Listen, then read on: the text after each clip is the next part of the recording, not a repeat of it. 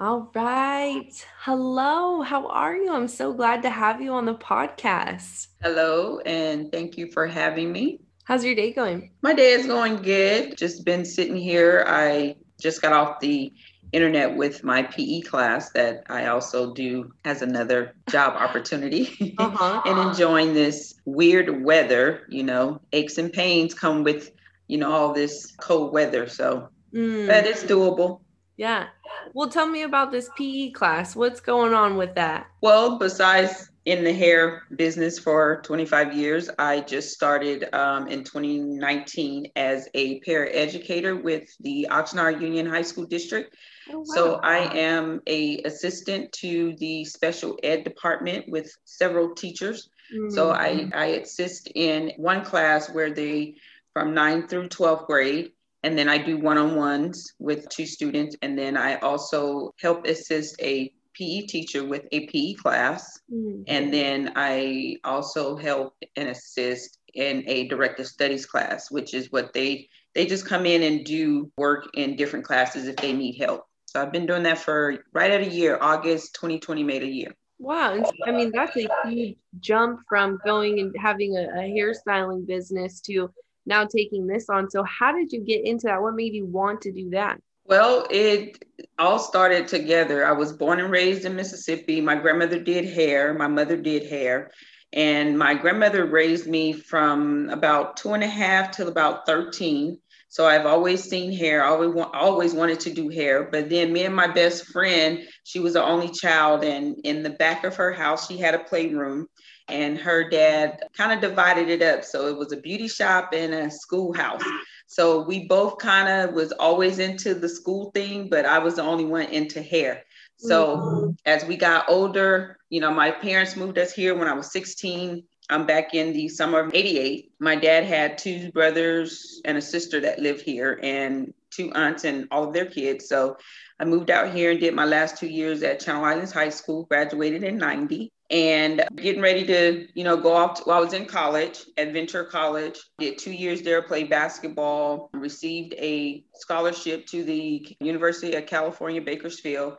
But in the process of that, I lost both my parents to a drunk driver on my 22nd birthday in 94. So at that point, I had to uh, either decide if I'm gonna go to school and leave my younger siblings here. I had a son at the time who was a right around three when it happened. Mm-hmm. And I guess being raised in the South and with my parents, my grandparents, you know, a lot of siblings, my aunt, uncles, I decided to give up my scholarship. I had already started doing the beauty school. So I dove into that full force did that and got my license in October of 95, started working and stayed here so I can help take care of my, my siblings. My younger sister at the time of the, my parents' death was uh, nine years old.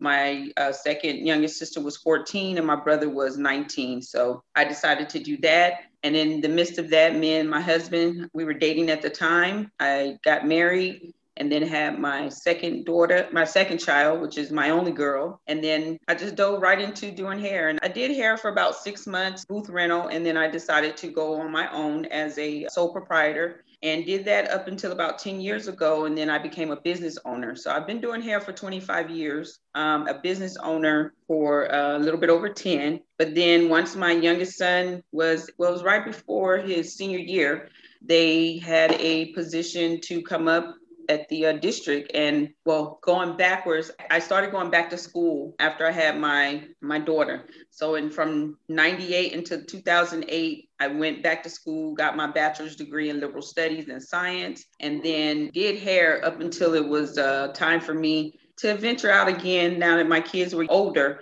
because hair gave me the opportunity to be able to you know go to school be at their schools help participate mm-hmm. in boosters um, help run youth programs in football and track. So that allowed me to do that being, you know, an entrepreneur. Right. So in 2019, I applied for the position just just to, you know, just to be doing something. So oh, let me start using my degree a little bit. And I think a week until after I did the little training, they called and said they needed an assistant, a sub at the time. So I went in, and then three weeks into the position, the uh, assistant principal asked if he found me a position, would I be willing to come on full time? And I was like, yeah, because with my business, I can still work Right. So I do that from eight at the time when we were still in school before COVID. Yeah. That was eight to three. I coached track also at the high school. So I did that until about 3:30. And then if I had clients, I went to the shop. So Right. that's how I've been able to do both this last year. Yeah. So let me break some of this stuff down. So, one hand, this is like a generational kind of career because it's got passed down. So, on one hand, you know, you grew up around this. So, there was like naturally this love towards it. But do you mm-hmm. think that this would have been your calling if your mother and your grandmother didn't do this, didn't do hair? Yes, because I've always did even at the ripe age. I think I was about third grade when I kind of started doing my own hair. I was Uh-huh. cutting it, you know, I was braiding my younger sister's hair because Right. my parents both worked evening shifts. So I was always being the oldest, I was always at home. So it kind of just pulled me in that direction. Um, even though my dad was in the medical field and that's kind of where I started when I Mhm. went off to college, I was actually going for nursing and doing the hair. The hair had al- I had already started that career part but nursing was the next best thing because you know living in california is like oh, okay you can get a you know a good paying job in nursing but then the accident happened and at that time i just wasn't at my state of mind wasn't at that point i couldn't be in a hospital Yeah. because of what i've just been through so i kind of put that on the back burner and gave that up and just dove right into the hair Mm. uh, business Thank you for being so open about your loss and, you know, my condolences. thank you even though it's been years, but still, you know, losing Oh, parents yeah. are hard. So if you're open to like kind of diving into this, what was it like, you know, having, you know, it's not only did you lose your parents, but then you also had your own child and then you Mhm. also had to take care of your siblings. That's a huge transition in life. And then you're like, all right, let me figure this out and, and start working towards a business. How did you do that? How did you actually get through all of that with all of that circumstances changing? by the grace of god Amen. a lot of prayer, supportive grandparent, uh, family. At the time, my husband now, we were dating before it happened. We actually broke up. yeah. We was actually broken up in the time when it happened, but I can tell you, um, I always say God puts people in your life at the right time. And even though we wasn't dating, he was there for me through the whole process, helped me with my siblings, and then just found our way back to each other. Uh, my grandmother, you know, even my aunt, they were like, you know, you don't have to give up school. You can go to school. I said, I'm pretty sure I don't, but being the oldest, being raised Southern roots, you Yeah. know, my mm-hmm. parents, it was always, you know, always help take care of your, your younger siblings. Yes. And mm-hmm. that's just what I, there was no second guessing. Right. You know, I was like, I became the parent, even though we had my grandmother and my aunts here. I was who they knew full time. Right. And then having my son, he had just turned three in March, and then they got killed in July. And mm-hmm. uh, he was the first grandchild. So it really hit him hard. And I just knew that um, I had to just move forward. I, there was going to be, there was a lot of setbacks Yeah. but um, I don't take it for granted. I still continue school, and like I always tell my kids, regardless what's thrown at you, you still can push forward. yeah. I got married, had two more kids, finished school between all of that, and then you know ran a business, and then went back to school some more. so it's it's doable if you just put your mind to it and persevere through it. Yeah. I was born in Idaho, but only Mhm. lived there until I was two, and then was raised in Ojai, California. So Okay. quite the different probably way of living. So Mhm. kind of piggybacking on that, you know, you grew come from Mississippi, is that what you said? Yes. And in the south like i have you know the southern charm right and there's it's such a different vibe so what has it been like for you going from that kind of a life to moving to california nonetheless here and is it different is the the vibe the lifestyle different Oh yeah, it was it was very different. Even though I used to come for the summers, because like I said, my dad had his twin brother and sister lived here, and then my oldest uncle. So they've been here since the early '60s. My grandmother had two sisters that migrated out here in the 50s. Mm. So as I got older, I was able to come for the summers and visit. But you know, it's always different when you're coming for the summer. You know, you you're gonna go back home. yep So when my dad took vacation that year in May of 1988 and drove out here with his brothers, and then I think within a month later, he was like, "Oh, we're moving to California. I found a better job." Okay. I was like, hold on. I'm a junior in high school, getting ready to go to my, I mean, a sophomore in high school, getting ready to go to my junior year.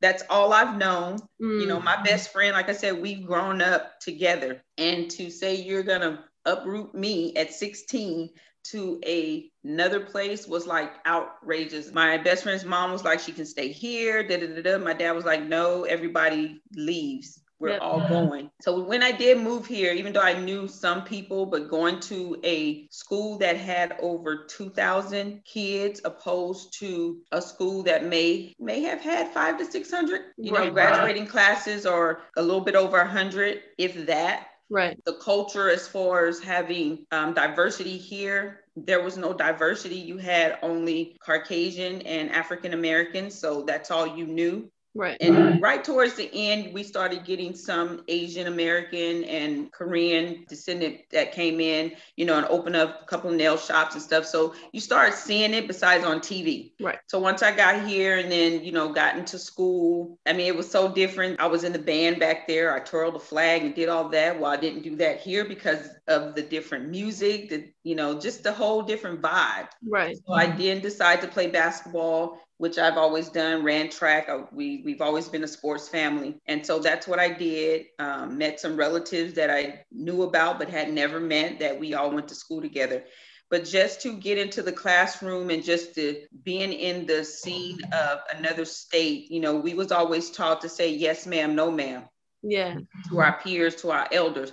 And so to get here and you didn't have people doing that. And I look at people like, wow, you guys get to say that. My mother would, you know, we, we would get popped for, you know, for that. That was being disrespectful. Right. So it was a lot to take in and not to try to say, hey, you need not to do that. That's that's an adult. You you know need to respect right. them. Yes, ma'am. No. So as even though I've been here 30 years and I've raised my kids to say yes, ma'am, no, ma'am. I know there's some people that say, you know, they don't need to say yes, ma'am, and no, ma'am. No, that's what I was taught, and that's what I taught my kids. Now, they can also give you the respect to say yes or no, right? But they're mm-hmm. not gonna say yeah, no, none of that. But as an mm-hmm. adult, I still say yes, ma'am, no, ma'am to my great aunts, my aunt, and my uncle. It's just, you know, mm-hmm. how I was raised. Yeah. And so it was different. And to just get into that mode of people not recognizing you and saying hello. We're so used to saying hello to people, even if we don't know them. Right. And to get the stares, like, why you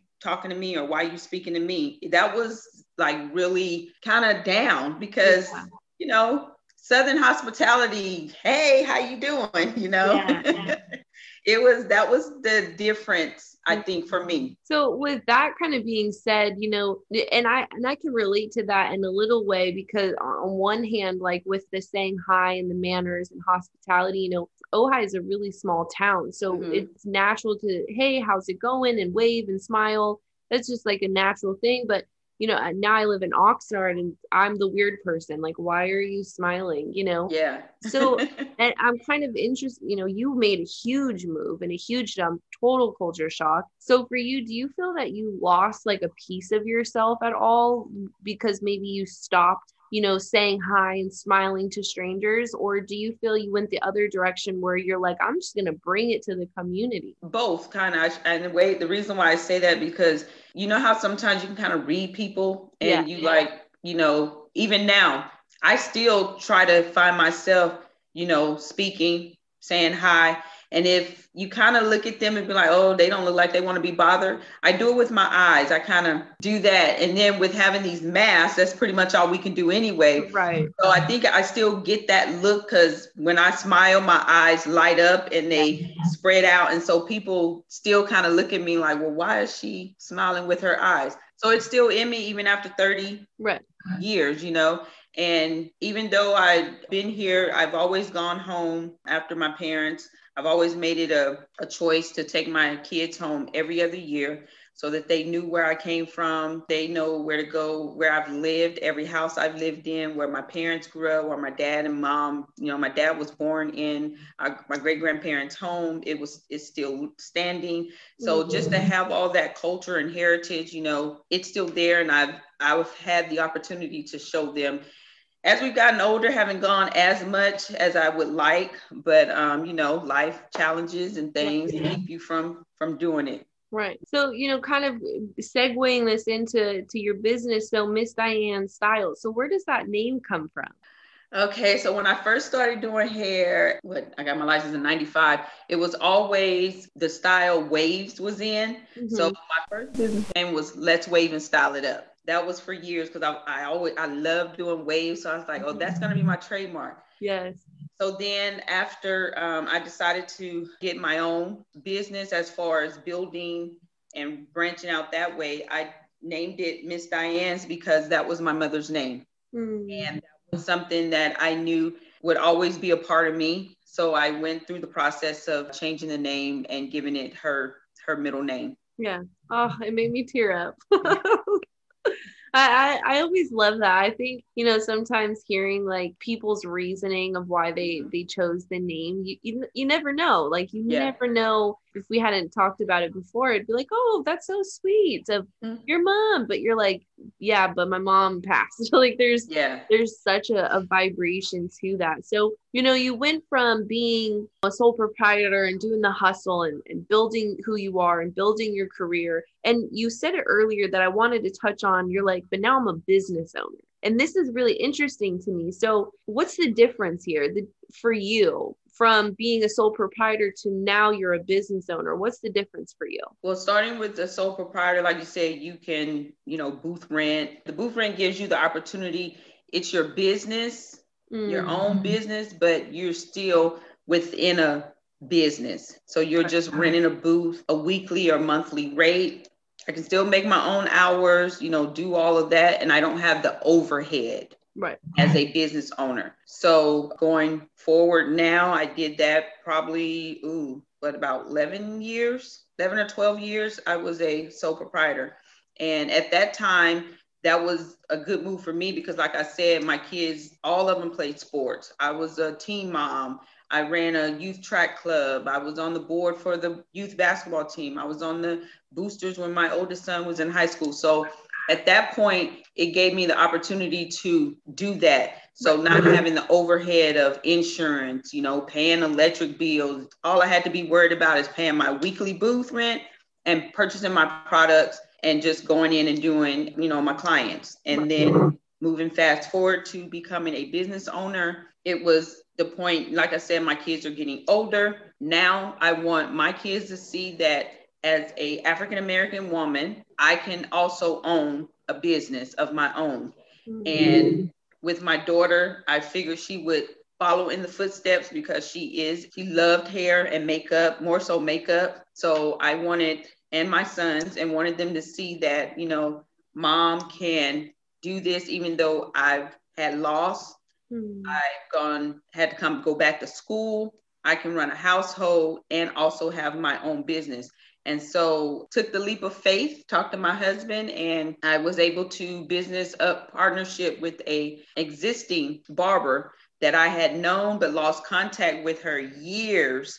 And we mm-hmm. came, you know, full face again. And uh, she was getting ready to sell her business. And I jumped in on the deal. But then I talked her into staying. So we became business partners. Mm. Uh, so even though it's a shared overhead, it's still, I have the overhead. It's just not as much as it would have been. So I thank God for her and us, you know, coming back into each other's lives because it was a journey and mm, it was yeah. it was one of those those things, you know, like I said, God put people in your path for a reason and found out she had just lost her mom maybe a year or two ago to a drunk driver. Wow. And she was not dealing with it. And I became a person that she could call and talk to and cry to. Yeah. And so our bond just became stronger over the in the past 10, 11 years that we've been back together. So for the most part, it was just to show that show my my children that, you know, they can be business owners if they put their mind to it and that's what they wanted to do. Right. Yeah, and I want to dive into this topic. And I've never really used any platform to talk about this in all honesty. And, and the podcast has kind of been bringing it up for me now especially like with Shanae, since you know her, mm-hmm. you know, African American. Okay, let's just like not beat around the bush. You, I'm a white female, right? Mm-hmm. and I'm not up against what you're up against. You know, I have certain instances where I've lived in communities that are mostly Hispanic. So, okay, I felt a little off and odd, right? But for you, like, what is it like being an African American female trying to create this extraordinary life running a business? Oh, let's see. I can truly say that I really haven't ran across any, I guess it would be a problematic thing mm. more so than an African American male. I think the hair business gives us a little more, gives females a little more uh, advantage. Right. Because, you know, hair is one of our, as the, as the old wise tale, our grandmothers would say, it's our glory. Mm. So it's something that we look forward to doing. If you can't do nothing else, you always know you can get your hair done. Yeah. you know, before getting your nails done, it was just, you know, your hair. Right. I can truly say since I've lived in California, as far as being a business owner, I haven't had to go through anything where it's been negative. Right you know from your perspective and i and i guess more i'm curious how is it that some people have those experiences where they feel like racial negativity or they don't get the same kind of opportunities versus someone that's like I don't experience that. I'm creating my life. I'm doing the things. How does that two different experiences happen? I think for a lot of it, the area you're in, Mm. Um, like I said, I've been in Oxnard since I've moved here. I haven't, I should say, me myself haven't experienced it in a negative way, but my son has. We've had to, where he was racially pro- profiled, being a black male, mm. riding with his hood on on a bicycle. He was in from school and he got stopped. Right. You know, the reasons we end up going further with it. We, you know, it was like, well, why did you stop him? Well, he fit the description. Well, the description was what? Uh, three guys in a black car, you know, from a young lady saying she tried to get pulled in the car. Well, my son wasn't in a car. He right. was on a bicycle. Right. You know, so that was the I would probably say that was has been the only thing that I've had to experience as far as, you know, my sons being, you know, r- racially profiled. Myself, I haven't had the experience. Right sometimes I'd be like, you know, maybe they need to come, you know, come so we can have a talk. But nobody never really approaches me that way. And as my dad, even like I said, we was raised where it was white, black. You know, I've heard the stories from my dad being chased, almost getting beat down. You know, I've heard it all. Right. Even though my dad had always told me he would say, I have the right to say I don't like white people. Right. It was his right because he grew up in that era. But he didn't teach us to be racist. He didn't teach us to have know what how to experience prejudice, even though we knew what it was because we was raised right. in a, a small rural town. But he never taught us to be that way. I have some uh, good friends that are, you know, Caucasian, and then moving out here where it was predominantly Hispanic, didn't know too much about it. But some of my best good friends are Hispanic women. You know, they come to my house just as if um, you know, Caucasian. So, right. and I teach my kids that, you know, there are prejudice, but you are gonna have to be that person to know when to not have it allowed. Yeah. You know, you're gonna have to be knowledgeable about it. Right. It's gonna be there, but you're gonna know how to know how to handle it. And mm-hmm. that's what, you know, my husband and I, you know, we try to instill in them. Yeah.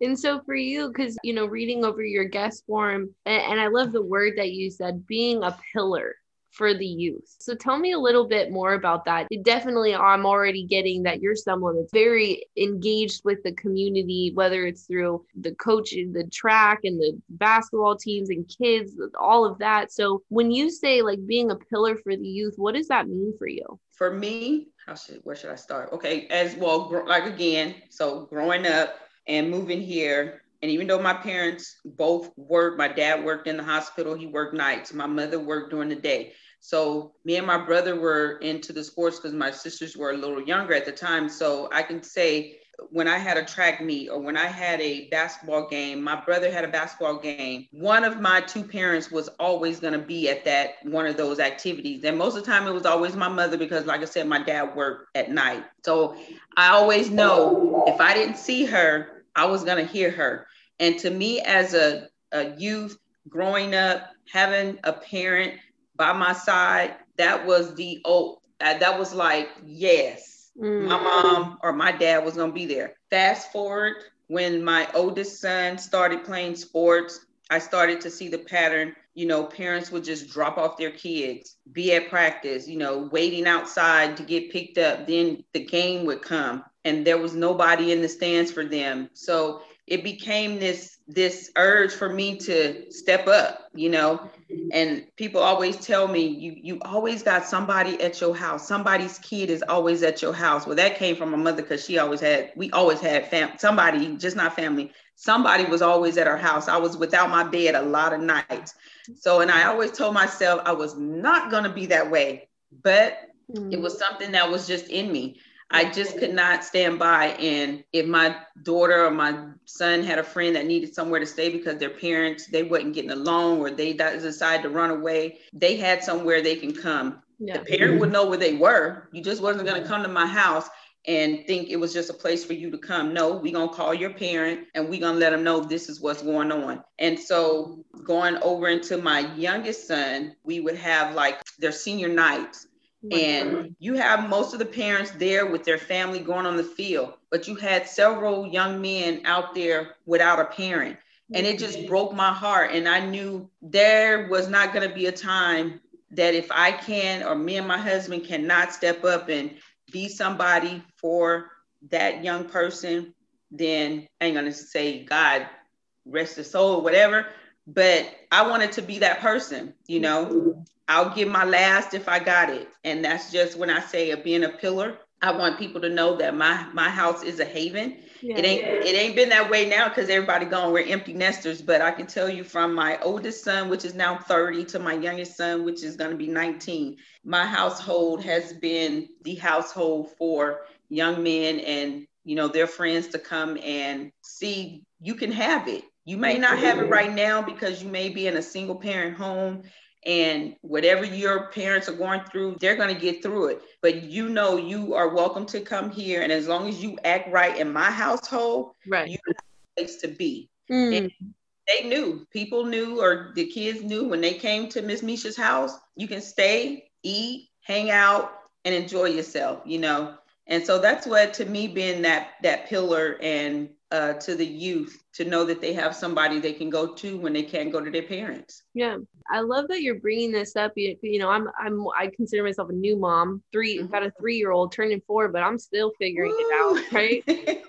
it and it's interesting to hear you speak on this because you know i've been learning a very tough lesson in my growing a business and having a daughter that you know i've kind of always struggled with i have to pick and choose like mm-hmm. either i want to choose being a badass businesswoman or an amazing mother and it felt real that i had to pick one or the other right yeah. and and on one hand like hearing you talk about that like just being at a soccer game and and the child not having that parent rooting for them and on the stand you know i can't see them but i can hear them you know? It's not something i've ever thought about like how what a difference that makes when when a kid has that right? Mm-hmm. you know for you it's like you have a lot of stuff on your plate. So it's interesting like how do you keep the integrity of running your business or being a sole proprietor but having the responsibility that your children are the priority to be there for them? How do you handle all of that the lady that I used to rent a booth from, her business was Modern Salon, Faye Tucker. I knew the family way before, I mean, like living in Mississippi, because, you know, most of the people that live in California, they've migrated from Louisiana, Mississippi. So our families have known each other. The one thing that she told me from the very beginning, because I was trying to do this, like you say, I was trying to do the track, trying to make sure I was a good mother and a good wife, and but not neglect my household, but still wanted to do for other people and I would be in the shop, you know, late at night. And my husband, you know, he he wouldn't say it, but you you can you can see it and experience the the tension. And you know, I would talk to her because she had been in the business for years, and she's like, you know, your customers are gonna follow you and do what you ask them to do. You make your own schedule. Your family becomes your priority. And believe me, if they like the services that you do, they're gonna change their times, and they're going to come when you ask them to come. Right. And after I sat down and reorganized myself and my priorities, my business, it was just that. Yeah. I thought I would lose them because, you know, I was trying to do this or, you know, I couldn't accommodate them for this time. But when I took those words in and sat down and reevaluated myself, life just became so much easier. And so I've carried that now all the way, even going into my own, my, you know, my business owner as now, you know, working for the high school and then going into the salon in the evenings. It stayed in me. Mm. If they like what I, the services that I offer them, they're going to follow me or they're going to come when I need them to come. And that's the way it's been. And I haven't had it. It was some adjusting because, you know, I had the morning people, but now, you know, I just do them on the weekends in the mornings. And then the people that can come in the evening, they come in the evening. Mm. Thank you for sharing that. You know, I'm like, if I'm gonna interview, I'm gonna take all, I'm gonna be a learner on here. and, and, it's making me think, you know, uh, on one hand, I, I feel like from my personal experience, what I'm working to like working through mm-hmm. is I'm very creative, right? And I I almost love the work aspect because it's my outlet where I can dream up all of these things and actually create them into existence for people. Mm-hmm. So sometimes it feels like if I fully dedicate having my home life and my family be the priority, I'm going to lose a piece of that. Have you ever come up against that where, you know, you've been able to adjust your schedule and make your home life your priority and your kids a priority? Have you ever experienced I, I, don't really have enough time to really do what i want or i'm not really able to to take my business to the next level because it's not my first priority yeah it's it's i've had those times that like i said especially when you have kids and my kids are so like my oldest at the time when me and my husband got together he was about a year and six months and then we dated for about four and a half years and then he started running track with the youth. I think he was about nine. And being in the hair business, you know, I worked Tuesday through Saturday, all those days. And then Saturdays, I would start at six o'clock in the morning, sometimes five. And I would be in the shop all day long. Well, during that time, I had my grandmother, my sisters, and them. So he really wasn't with my husband because we were only dating. But then when I got married and had my daughter and still trying to do those hours, I had to really think and be like, man, you know, I have my husband at home with the kids every Saturday. You know, there's nothing that I had to like, I'm missing out. I gotta, I gotta reevaluate. So that's when I really had to sit down, like, hey, you know, I'm gonna start taking every other Saturday off because I need to start putting my family 1st mm-hmm. Even though this is my business, it pays my bills but I also want my family to be my first priority. It still has to be a healthy environment. Yeah. And then um, once I decided to coach, then it became no Saturdays at work. And then I had to t- I tell my husband, okay, well, either we gonna continue to do these type of hours or you're going to be the main person and then i'm going to cut back on the hours then that like i said then that allowed me to be at the schools when i needed to be it allowed me to help with the boosters, this, this, this, and that. It was quicker for them to call me than to call my husband. Him being working at as a counselor at UC Santa Barbara, he couldn't get home. Right. So we had down and make some adjustments. And he became, I mean, you know, we're we're a two family household. You know, they always say, oh, the man's supposed to do this, do this. No, we were a unit. Yeah. We did yeah. things. It wasn't like, oh, well, you pay half of this, you pay half of that. He took care of the things he needed to take care of. And what I made at my job allowed me to take care of our household as far as our bills and, mm-hmm. you know, the mm-hmm. kids' clothing, the food and stuff like that. So that was something we sat down and decided upon a couple years into our marriage. And it and it worked for us. Yeah. You know, eh, it, this is so great to hear. And on one hand, it's kind of like me being in in the marketing world and constantly on social media. You know, I'm always, you know, mompreneur and, and be the badass that you are and as you're speaking i can feel the value of your family right? And how important that is and and really knowing what really is important at the end of the day not not making money versus missing this important moments with your children. Mm-hmm. but in all honesty i don't see that value very frequently anymore right? Like mm-hmm. maybe because I'm younger and 27 and in social media, and that's not what's popping on social media, right? But mm-hmm there's it's almost like people are losing the value of family mm-hmm. right? So you know for people that are here listening that maybe in in my situation that are younger or people that are like trying to be this six figure badass woman running a business that still has a family at home you know what kind of guidance can you give to get back to that value of family? Well like you say you know it's always about money i mean yes money is a source because you have to live but it goes back to how i was raised you know being humble I didn't have much. I saw the cows being fed, raising hogs, catching fish. You know, we had to slaughter the livestock to have food in our freezers. We grew our vegetables. I had to pick peas. I had to, you know, do all that. And so I think that's where my humbleness comes from and knowing how to not have was on assistance. You know, the government all the government assistance. We had that because, you know, Mississippi was a poor state, right. still is, but, you know, they're rising. So to come to California and to where they say it's the, you know, it's a, a better way of living, but we still didn't make a lot because it was, you know, four of us in a three bedroom. Well, we started in a three bedroom apartment and then, you know, we got into a house. But those same values came with us because my dad we got that house, he planted a garden. we still had that garden. We still picked. I still mowed the lawn. We didn't have a gardener to, uh, you know, do those things for us. Being the oldest, I still, you know, had to wash dishes and do all that. So for me, family is important. Yeah, the money, you need the money to live. That's just life.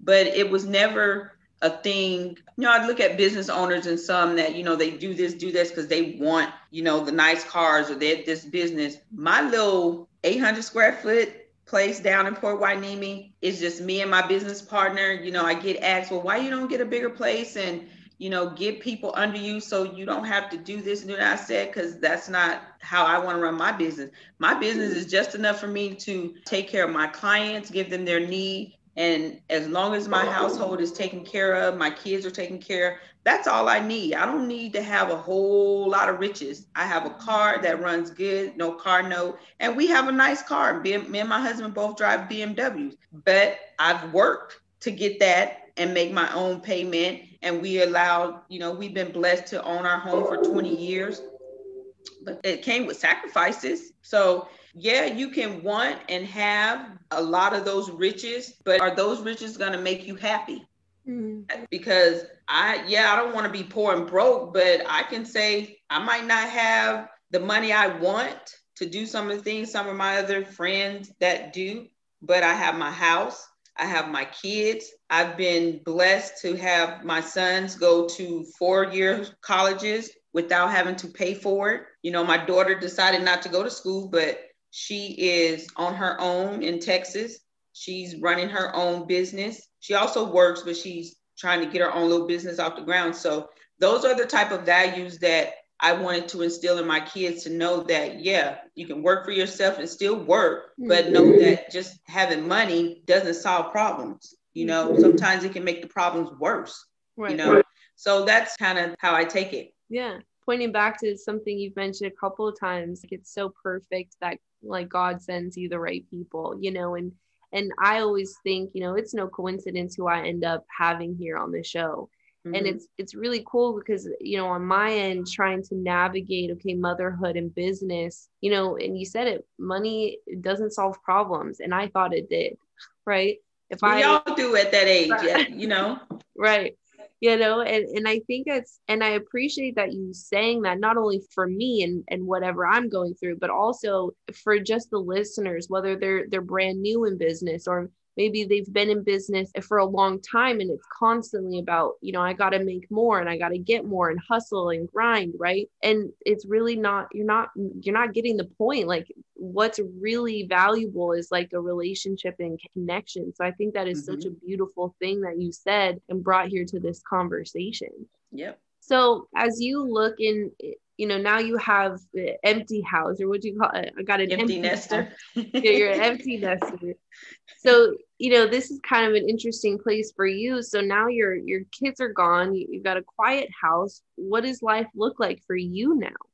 Well, I say I'm an empty nester only because my kids gone, but as I've said, you know, there's always somebody's at my house. Well, we we still have one person here. Yep. My son's um, friend, they grew up together. She was a cheerleader. They actually uh, grew up in Pop Warner. She was a cheerleader, and then in high school, and they went to high school together. She came over after football game. It became just, you know, the weekend, then, you know, the week. And I was like, I told my husband she can take the spare bedroom. She's here. So even though my kid, my my son is gone, she's still here. Um, and she'll probably be here. She's getting ready to move to Houston probably in another month or two. So it was like, there's no need for you to pack up and go to your mom and dad and there even though they live right here down the street she go visit them anytime she want but she's like she's our play daughter and she's just a part of our family so until she leaves then we'll become empty empty nesters but yeah. she works and she's hardly ever here so it still seems like it's an empty nester but um, for me, it was quiet in the beginning because we've always had somebody at our house. You know, we got a 14 year old boxer that, you know, she just kind of lays around. My husband, he, he's a counselor at Oxnard College. So he's in the office working. And then I work out here in our little den area. And before all of that, they say, you know, you can become a jack of all trades. Well, I have a little jewelry business that I do at home. Oh, you uh, do? Yeah, paparazzi is uh $5 consultant, you know, named it P&D Jewels. Again, that uh, family dynamic. The P is for Paul and the D is for Diane, which are my parents' initials. So I, I named that uh, my jewelry business after them, P&D Jewels. And so I do that right here and that keeps me busy, even though we can't go do nothing through COVID because of COVID right now, but uh, we've been able to, you know, we had to take our oldest, our youngest son to the University of Montana. So I've been there twice. Um, when he turned 18, I went back and spent the weekend with him. And then my daughter moved to Texas back in July of 2020. I drove her to uh, Texas. And so we were able to go and help her get situated in her apartment in November. And then my husband and I, and then my oldest son from Vegas, we all flew back out there in December and was able to spend Christmas as a family with her and my sisters. Mm. So it's rewarding sometimes because I'm like, whoo, yeah. No you're like, you're still busy. I'm still busy. Um, even though track is not going on, I still coach at the high school. I still help run the um, Oxnard Stars as co-president. I'm still on the board with the Warriors football team and also the on the board as president of the Oxnard football team. So even though I don't have my kids, and that's why I say being a pillar, because I still do these things. Um, my kids haven't ran with Oxnard Stars since my youngest was 13, but I've been involved since my oldest one back in well, he's born in 91. He started, so he started in 96 or 97. So I've been with Oxnard Stars for that long. So that's why I say being a pillar for youth, meaning I'm still giving my time. Yeah. To help out. I didn't do it just because my kids did it, because right. you have a lot of lot of parents that do that. They're just doing it because of their kids. I do it because I love it. Mm-hmm. And I do it because if there's a kid that loves doing it and they want to be there, if they need a ride or they need the money to pay for it, you know, if I have it, we find a way to get it. Right. Um, that's just how I, you know, I say that's how my mother and them raised me, and it yeah. just stems on throughout. Yep. You know, and I have to ask you one one more question. You uh-huh. you sound like freaking superwoman. how do you take care of yourself, right? Like how do you take you i mean you're like giving out all the time. How do you give back to yourself? Well before covid i would work i worked out. I had a trainer. I never can do it on my own. I tried doing it on my own but i couldn't. So to stay healthy i i pay somebody to help me stay fit but mm-hmm. right now we're not doing that because uh, through all that I do, I, you know, people don't see it, but I have, you know, some health issues, but I try not to let that get me down as long as I work out, my husband, my husband's an avid person that goes to the gym. We eat healthy. You know, we he went through um, cancer about four, five years ago, prostate cancer. So when we went through that, we kind of set back and um, reevaluated the way we ate now. So we don't, we never really ate a lot of pastas and rice. And if we did, we did brown rice. But going through that process, we took out the processed foods. You know, even now we only eat a meat and a vegetable. If we do rice or noodles or something like that is either when I'm cooking some type of beans or we having some type of spaghetti. And so like right now we put ourselves on a month long, no rice, no pastas, no breads. So we just, you know, little things that we try to keep ourselves um, amused. Yeah. you know. I, I, bet if I kept talking for you for a couple hours, I'm sure I would find out there's a hundred more things that you do. Probably would. oh my gosh. I mean, you are so inspiring. You know, I, I think what I'm definitely taking away from I'm about to go sit down and talk to my husband, like, all right, I gotta get my life right with my kid and family. oh yeah. right. Mm-hmm. But I, I tell I tell people, you know, because um, me and my husband, it uh, November first would be 24 years we've been married, wow. and um, I tell people, you know, they say them first seven years are hard, and I tell them, I said, well, the first 10 was hard because being the oldest, my father, even though I had two older brothers from, you know, he had an older son, my mother had a son from her first marriage, but being the oldest you know, I was taught to do a lot of things that the boys were supposed to do. Right. So mm-hmm. very independent. And I carried that into my relationship with my husband. And I tell people it's okay to be independent, but it's also okay to let your husband be the man and not try to go in thinking you this tough person. And I tell people, I got set down. I almost got put out. you know, so I literally, he set me down and said, we either gonna work on this or we're gonna go our separate ways. Mm-hmm. And they was like, oh my God, you said, I said, why am I gonna hide that? That's life. Right. There's no perfect marriage. And if somebody tell you there is, they're lying right. to themselves. You right. know, we've had to struggle to get to where we are. And I can truly say these last 12, 13 years have been the best years of my marriage yeah. communicate, which that was not a strong point of mine. I mm. was not a communicator, yeah. but I communicate. I love my husband. We can sit down and joke and laugh and talk. And and that's just that's when you say, how do I, as far as my family, that's what I see being humble, mm-hmm. you know, hmm. transparent and just being a family person.